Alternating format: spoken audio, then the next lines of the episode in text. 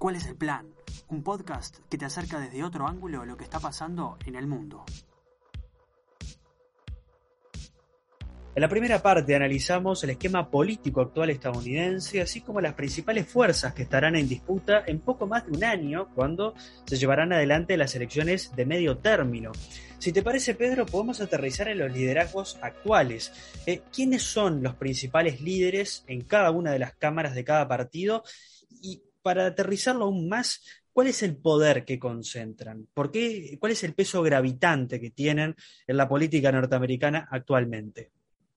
Bien, bueno, es una, es una buena pregunta. Tú sabes que la Speaker of the House, es decir, quien lidera eh, a, la, a, la, a la, la Cámara de Representantes, esta legendaria, re, justamente congresista de San Francisco, esta combativa italoamericana Nancy Pelosi, ¿no? Una, aquel lugar bien liberal, bien, bien, bien progresista de la costa oeste, que es San Francisco, probablemente el lugar más, más liberal, según...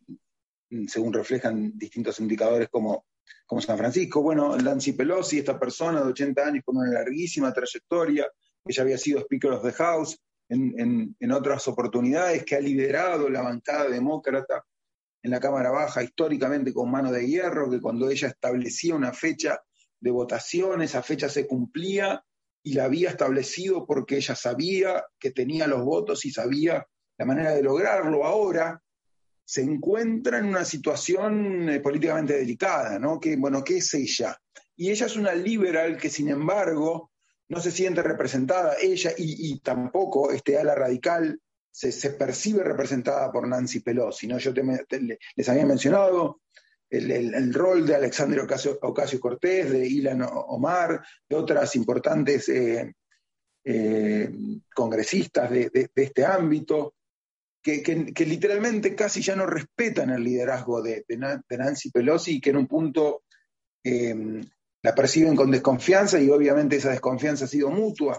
Eh, por primera vez en mucho tiempo, como, como les mencionaba, Nancy Pelosi tuvo un problema para articular una mayoría y cumplir una fecha de votación en una, en una, en una cosa bastante, bastante compleja, que a lo mejor no tenemos tiempo de, de desarrollar, sobre una votación que incluía una ley de infraestructura sumada a, a, a una ley que se llamaba Build Back Better, que básicamente es una, una ley de, de, compensa, de, de, de, de enormes gastos que impulsaban los demócratas para, para, para cuestiones sociales. Y este lado de la bancada radical dijo que no iba a votar una cosa si no se votaba primero la otra, en, en verdad en la otra cámara.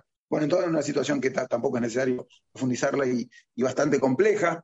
Y, y en verdad se pusieron firmes, firmes y le torcieron el brazo a Nancy Pelosi, y eso hace muchísimo que no pasaba, y, y, y en un punto es profundamente simbólico. Así que Nancy Pelosi, que es liberal, que es bien progresista, pero que no es tan progresista como esta ala radical, se encuentra allí a mitad de camino en medio de su liderazgo, como mencionamos antes, en medio, a, ante la proximidad de una elección que seguramente la... la será ganada por los republicanos, así que probablemente estemos en, en presencia del último año de esta legendaria líder como, eh, como Speaker of the House. Del otro lado, el, el, el otro gran liderazgo en el Congreso ha sido de McConnell, ¿no? Este, este tan particular senador que, que, republicano, que había liderado la bancada durante, en la mayoría republicana durante la época de Trump, que había sido un gran negociador con Trump, básicamente le...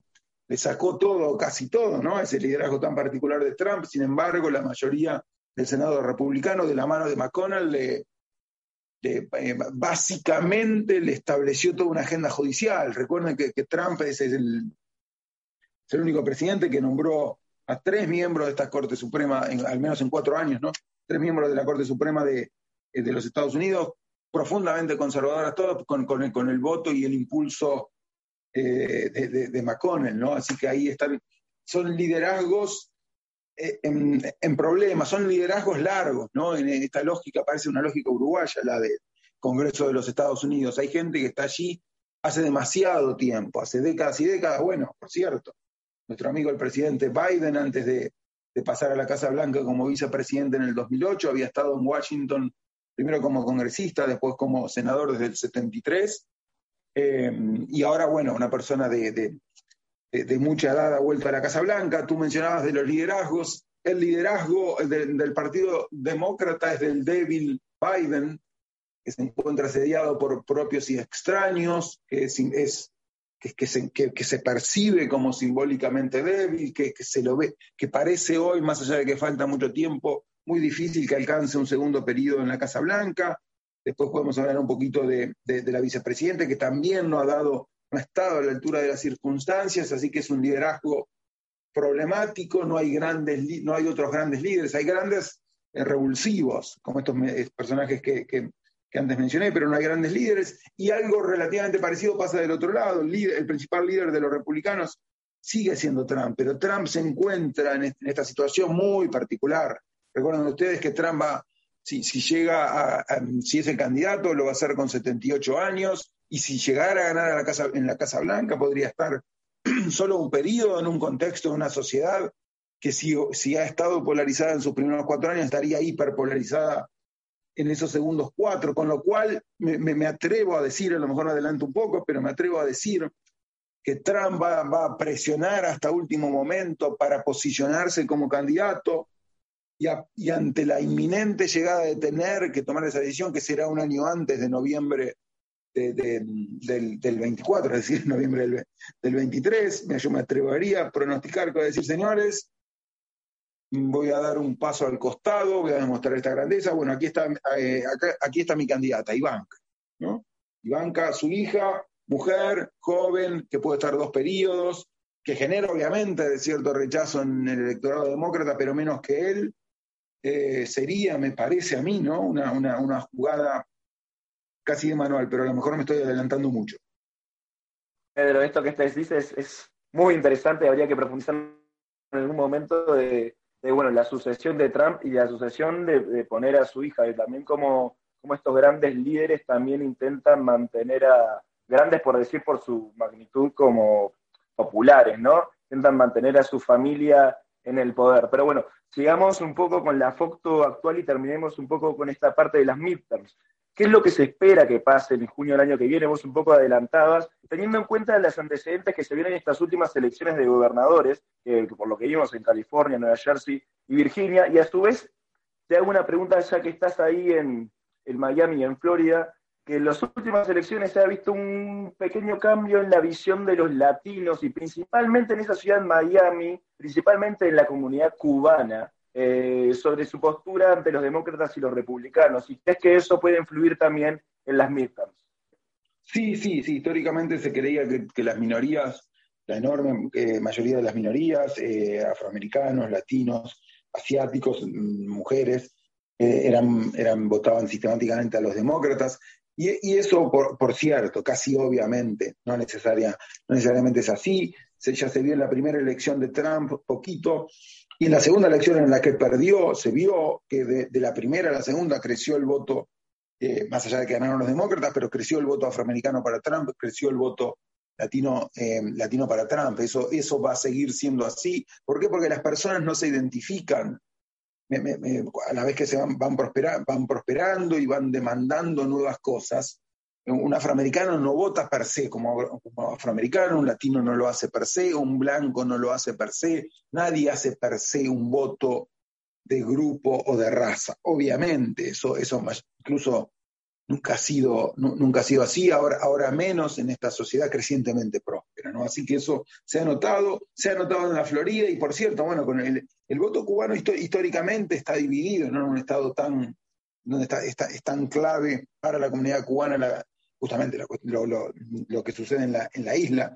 Bueno, eh, el voto cubano ahora es mayormente republicano, y eso tiene que ver con la decisión que tomó Obama en dos mil trece y dos mil catorce de llevar a cabo un acercamiento y, y, just, y justamente de, de generar, de establecer relaciones diplomáticas sin casi consultar a la, a la colectividad cubana, a la comunidad cubana. Obama hizo eso porque pensaba que de todas formas se lo iban a boicotear o se iban a oponer, y eso era efectivamente así, pero pasó por arriba de la comunidad de una manera que...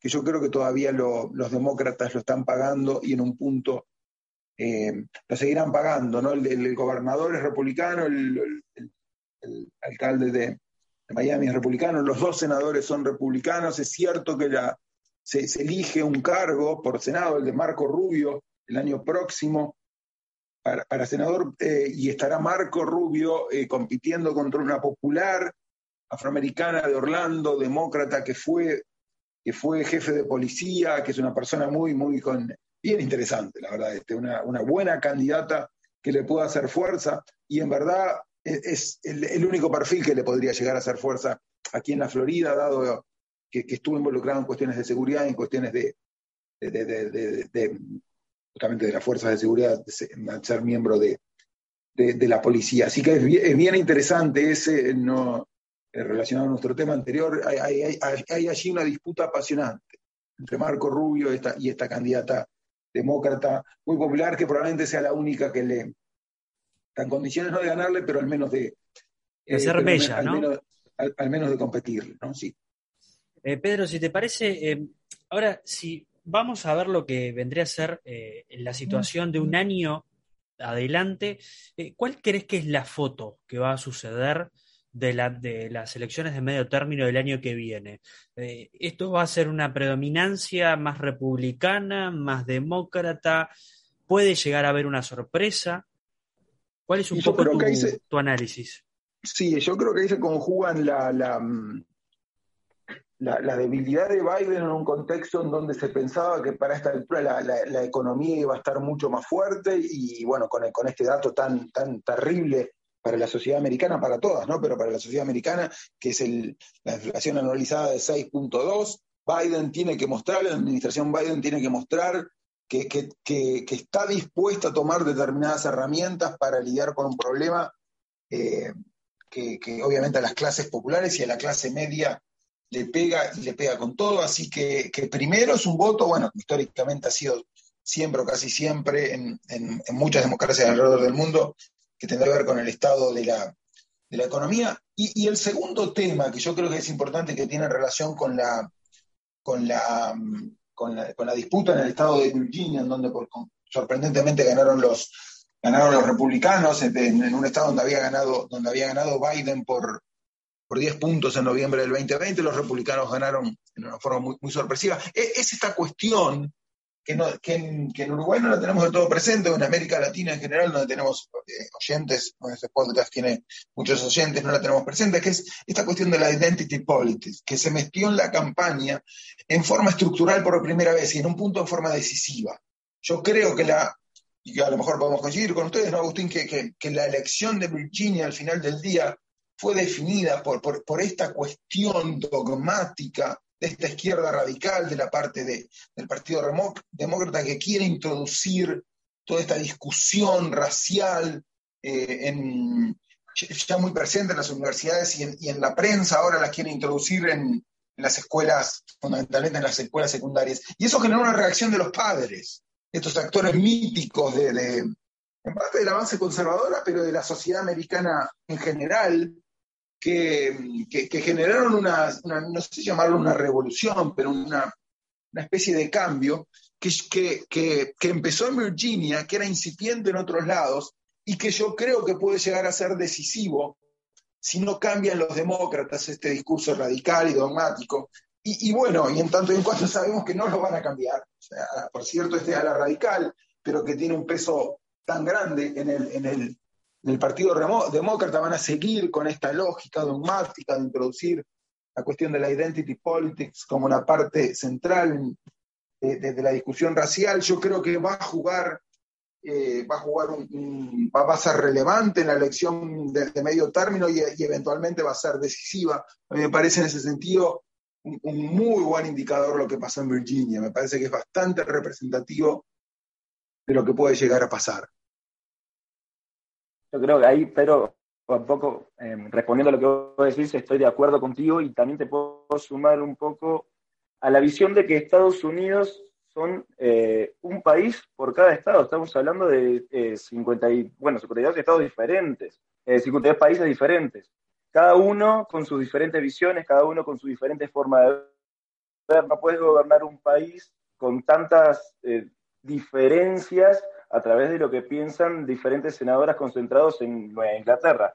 eh, perdón, congresistas con, concentradas en Nueva Inglaterra que tienen una visión, y sus votantes tienen una visión completamente diferente de lo que pasa en, los, en el resto de los Estados Unidos. Y siguiendo un poco con ese análisis que vos hacías de Virginia, de Virginia, sumamos a lo que pasó en Nueva Jersey, ¿no? Que también es un estado donde Biden había ganado por una diferencia brutal, bueno, brutal no, más de quince puntos, terminó definiéndose la elección de gobernación de gobernadores por menos de un tres por ciento. Y en California también en, su, en un punto, en una, en una elección que, que, que en un punto eh, se preguntaba a la gente si estaba en duda o no la reelección, la reelección no, si se mantenía en el poder el gobernador actual, Gavin Newsom, demócrata, la aparición de, de, este, de, este, de este hombre un poco particular, bastante parecido a Trump, en un lugar tan particular como California, Eh, también generó como, bueno, esa, esa, esa disyuntiva de, de, de extremos, que quizás en California sirvió, pero en Nueva Jersey y en Virginia